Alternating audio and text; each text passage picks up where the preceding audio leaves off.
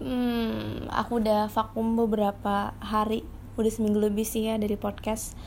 Tiba-tiba sebuah ide itu datang karena dari pengalaman juga seiringnya bertambahnya usia pasti kita bakal ngerasain penolakan atau rejection. Ya penolakan sih emang dari kecil ya mungkin kita bakal ngalamin gitu loh. Misalnya kita nggak diajak main. Atau apa yang kita pengen gak dikabulin sama orang tua. Cuman penolakan ketika datang pada masa dewasa itu menurut aku lebih kompleks. Jadi kadang ada dari kita yang bisa mampu sanggup gitu ya menghadapi penolakan tersebut. Ada pula yang tidak bisa beradaptasi dengan penolakan tersebut. Bahkan bisa berlarut-larut tapi apabila kita merasakan penolakan itu menyakitkan, apakah itu salah? Ya menurut aku enggak. Ya nggak apa-apa sih kalau misalnya ngerasa sedih, kecewa segala macam. It's normal gitu loh. Jadi ya nggak apa-apa. Cuman kita harus bisa gimana caranya move on gitu kan. Terus kita bisa menghadapi penolakan tersebut. Tipe-tipe penolakan biasanya nih ya di masa dewasa itu ada empat bisa ya seputar empat lah karena ini udah jadi kayak empat zona kehidupan dewasa gitu loh. Yang pertama adalah cinta ya hubungan dengan lawan jenis yang memang kadang kita mendapatkan penolakan. Nggak tahu ya apakah memang ada di luar sana orang yang nggak pernah merasakan penolakan atau gimana tapi ya kadang kita pernah ngerasain itu gitu loh. Ya aku pun pernah terus pekerjaan. Pekerjaan ini ya walaupun aku saat ini belum punya pekerjaan tetap atau seperti di kantor cuman aku bisa dibilang udah punya profesi mungkin ya. Kenapa? Karena aku bisa uh, menghasilkan uang dari sana gitu loh. Jadi aku tahu lah gimana rasanya. Dan aku punya suami yang punya profesi atau pekerjaan yang office jadi otomatis aku tahu apa yang dihadapin karena aku ngeliat sendiri. Di sana juga akhirnya aku nggak apa ya mengamati dia gitu loh. Oke okay, gitu. Terus uh, ada juga penolakan seputar friendship atau pertemanan ya. Jadi nggak cuma cinta teman juga bisa nolak kita. Terus ada juga seputar kesempatan-kesempatan. Jadi kesempatan yang mungkin kita pikir wow it's gonna be amazing tapi ternyata kita nggak dapet gitu. Ya aku nih yang lagi sering banget dapet ini menurut aku. Maksudnya dalam berapa beberapa bulan ini ya. Ya aku mencoba melihat kesempatan tapi dari semua kesempatan yang aku ambil nggak semua aku dapetin.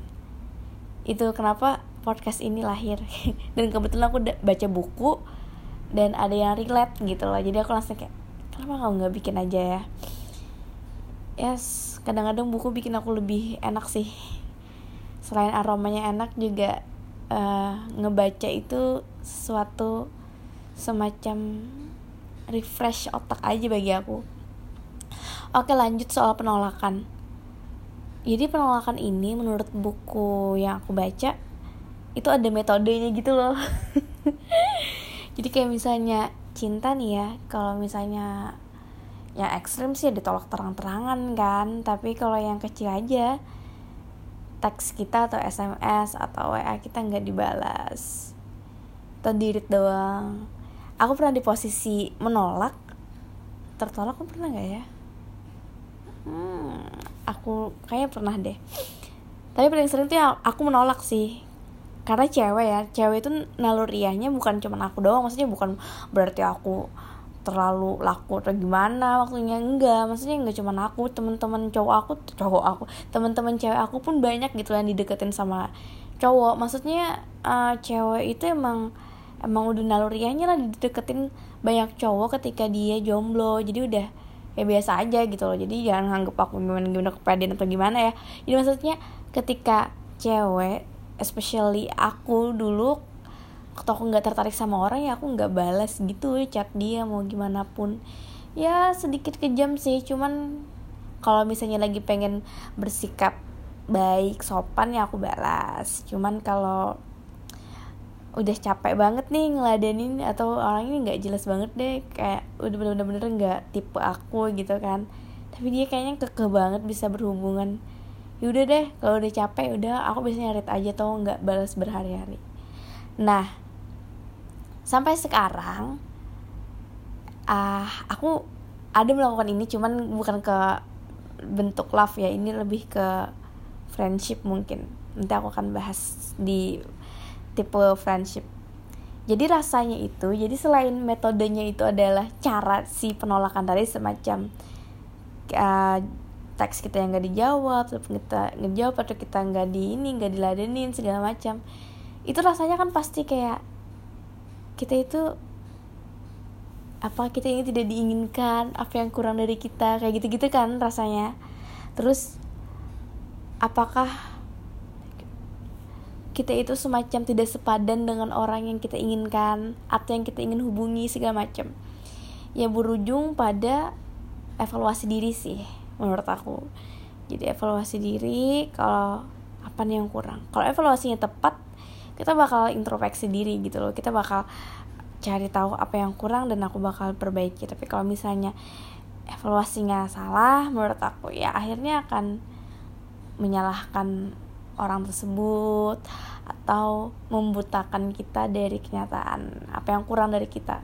Jadi emang banyak sih kayak aku pernah kasus dulu deketin sama cowok dia aku emang nggak terlalu suka sama dia secara tipe. Kita kan pasti punya tipe gitu kan. Physically ya bukan berarti dia jelek atau gimana. Maksudnya emang bukan tipe aku aja. Akhirnya aku nggak terlalu ngerespon dia. Cuman bikin kesel itu dia malah kayak ngata-ngatain aku gitu loh. Kayak sombong lah belagu lah mentang-mentang inilah itulah. Kayak oh kayak aku tuh kayak what the f kayak gitu kan. Kayak apa sih? Kayak gitu sebenarnya sikap-sikap seperti itu menurut aku nggak perlu dilakuin ya. Ketika kita tidak dibalas dari perasaan atau harapan yang kita tanamkan kepada seseorang. Maksudnya kita lebih mikir ke diri kita ah, gimana cara kita untuk uh, beradaptasi dengan penolakan tersebut? Sebenarnya yang terbaik sih ya adalah ya berdiam nggak usah memberikan reaksi reaksi apa pun apalagi berlebihan kayak tadi gitu loh. Ya mikir aja lah mungkin kita bakal ketemu orang someday yang memperhatikan kita atau memuja kita lebih daripada dia gitu loh. Misalnya kita kan saya kita lagi PDKT sama orang dia menolak kita. Ya ber berusaha lah ya coping stressnya. Berusaha lega gimana gitu kan bahwa suatu hari nanti kita bakal ketemu sama orang yang mencintai kita menyukai kita. Ini tuh pasti akan terbalaskan perasaan kita. Ya harapan bikin kita hidup sih. Kadang kalau nggak ada harapan kayak we have no reason to live kan kayak gitu. Terus penolakan selanjutnya adalah seputar pekerjaan. Pekerjaan ini duh kalau aku sih ngerasa email kalau aku tuh email ya karena aku pekerjaan aku kan by email jadi segala macam apa apanya tuh koordinasinya menyakan email atau enggak WA kalau suami aku itu lewat telepon dan WA jadi kayak kayak sama-sama aja sih polanya gitu loh. Biasanya uh, yang nyebelin itu adalah kalau suami aku tuh lihat dia paling bete dapat telepon. Dapat telepon kayak apa ya wajahnya tuh kayak hmm, lagi kayak udah tahu ini ada sesuatu yang salah nih gitu. Ya kadang nggak selalu ada yang salah kan cuman kayak entah kenapa persepsi pekerja kantoran tuh kalau dapat telepon yang nggak tahu lagi dari atasannya kayak uh, it's kayak kayak mengerikan gitu loh kayak nggak tahu sih nggak semua mungkin ya. Cuman kebanyakan aku lihat juga teman-teman aku yang bekerja kayak mereka kalau dapat chat aduh apalagi di luar jam kerja maksudnya kalau di jam kerja kan dari jam 8 pagi sampai jam 4 sore itu nggak apa-apa gitu normal. Kayak nggak ada dugaan-dugaan atau prasangka atau gimana. Tapi kalau misalnya di luar jam kerja atau weekend tuh kayak apa sih? Kayak gitu kan. Nah terus rasanya tuh gimana? Ya rasanya kayak kita bakal pikir apa yang salah nih? Apa aku bikin salah nih? Terus gimana nih? Kayak gitu gitu kan. Nah caranya ber beradaptasi dengan penolakan pekerjaan atau ketika pekerjaan kita masih direvisi ya. Ini revisi ini udah kayak ya ampun. Dulu zaman kuliah skripsi revisi. Sekarang kerjaan aku juga masih revisi gitu loh. Tapi nggak selalu sih. Maksudnya ada beberapa yang kadang uh, klien itu kayak dari brand minta kayak gini. Kayak ada aja yang salah. Jadi deh direvisi. Ya udah. Ya kerjain gitu loh. Kerjain aja revisinya. Keep working gitu. That's how you win. Kayak mesti kerjain aja tetap aja bekerja terus penolakan selanjutnya adalah seputar friendship atau pertemanan. Ngerasa gak sih makin tua tuh makin sedikit temen kayak makin aku mungkin karena aku juga pindah ke Jakarta kan jadi kayak menjauh secara physically di antara teman-teman aku yang ada di Kalimantan Selatan.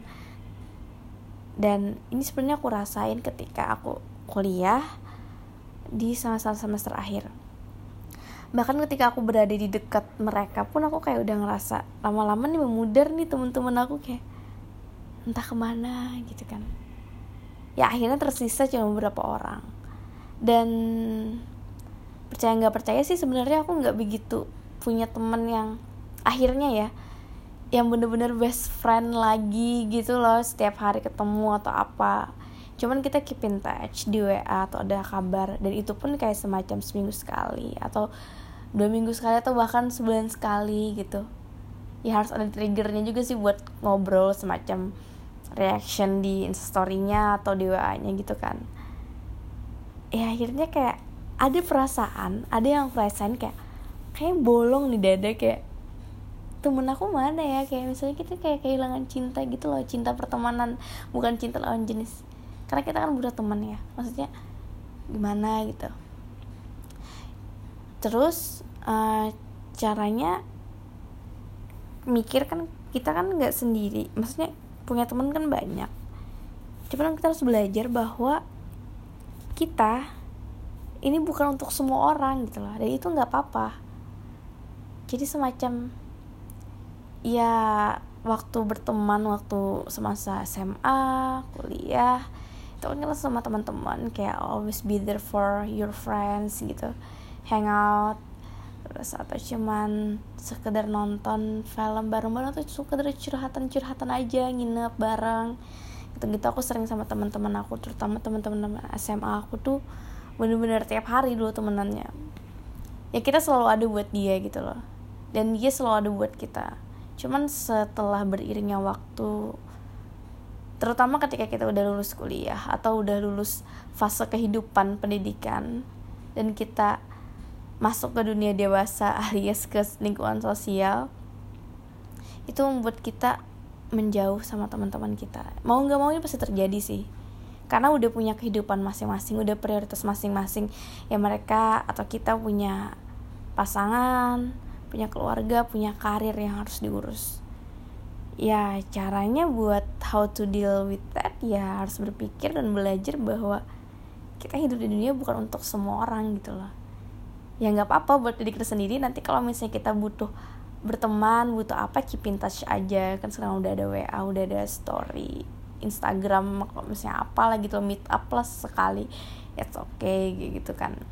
Tapi ada juga sih aku lihat orang-orang yang bener-bener bahkan sampai dia berkeluarga dia masih kayak hangout sama temen-temennya yang ada yang seminggu sekali ada yang bahkan tiap hari gitu kan cuman aku kayaknya dalam posisi yang nggak bisa. Walaupun aku ada punya beberapa teman yang kerja di Jakarta dia orang Banjar juga dan deket juga. Ya akhirnya aku sadar apalagi kan aku freelance kan. Aku kerjanya di rumah mereka di kantor. Aku kayak ngerasa ya nggak ada waktu aja buat ketemu. Hampir nggak ada gitu. Tapi sempat sih kita temuin ketemu.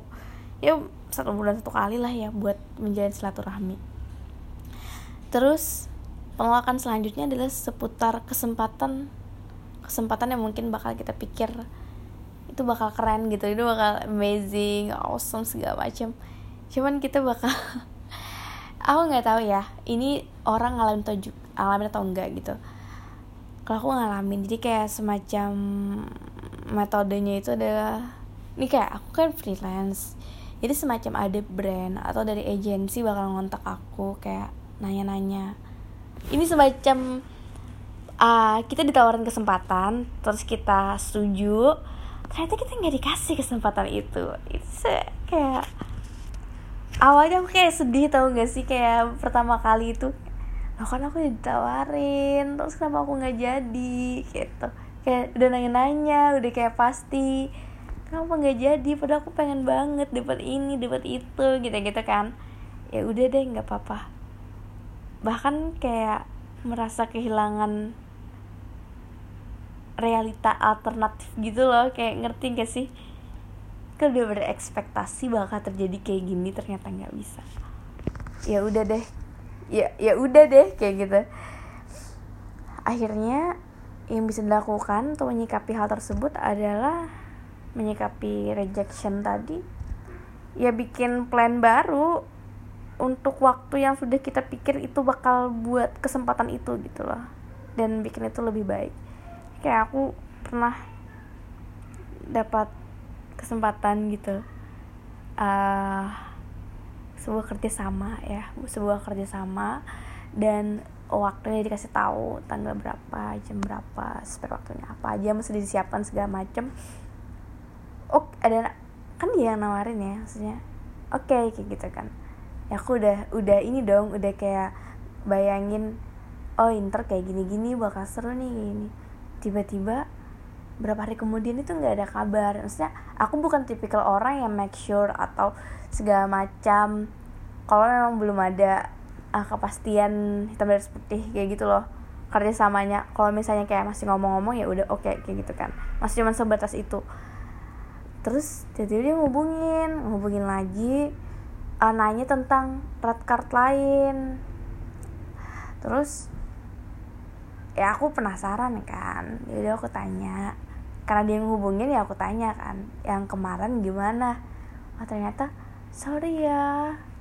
Kayaknya kamu nggak bisa gabung kali ini. Kayak gitu. Dan aku tuh kayak udah aku udah kayak spend waktu kan buat nanti ngapain aja segala macam ya akhirnya waktu yang kita rencanakan nggak bisa gitu. Ya udah aku bikin plan baru buat aku. Oh mungkin waktu yang buat nanti yang harusnya aku begini-begini udah aku bayangkan bisa aku pakai buat uh, blogging bisa buat aku ngedit video atau segala macam kayak gitu-gitu. Ya penolakan sih bakal ada selalu di hidup kita selama kita hidup bakal ada dan seputar seputar apa aja ya tergantung ya. Tapi umumnya sih menurut aku adalah masalah percintaan pekerjaan pertemanan dan kesempatan-kesempatan. Atau semacam kesempatan ini bisa juga tahu kalau kita semacam lo mau pekerjaan gitu kan. Mau jadi ini jadi itu. Terus kita dikasih email atau dikasih surat yang sangat sopan yang mungkin lain waktu ya gitu. sudah menyakitkan sih cuman ya ya berlarut-larut aja kita harus punya rencana ke depannya gimana caranya buat waktu yang udah kita bayangkan bakal kita pakai buat kesempatan itu bisa dijadikan uh, planning yang lebih bagus, lebih baik dan mungkin lebih bermakna buat kita. Rejections. Oke, okay, ini sampai situ aja deh insight kali ini. Ya lagi kepikiran aja sih tentang rejection. Ya sebenarnya aku penasaran orang-orang di luar sana nggak pernah ngalamin rejection apa aja? Perlu nggak sih aku tanya-tanya di instastory tapi aku dalam moodnya belum begitu antusias gitu loh instastory nantilah ya. Oke sampai sini semoga pembicaraan aku yang entah ada manfaat atau enggak bagi kamu ya bisa diambil yang positifnya. Kalau enggak ada ya udah nggak apa-apa lah ya. Jadi temen kuping aja. Bye bye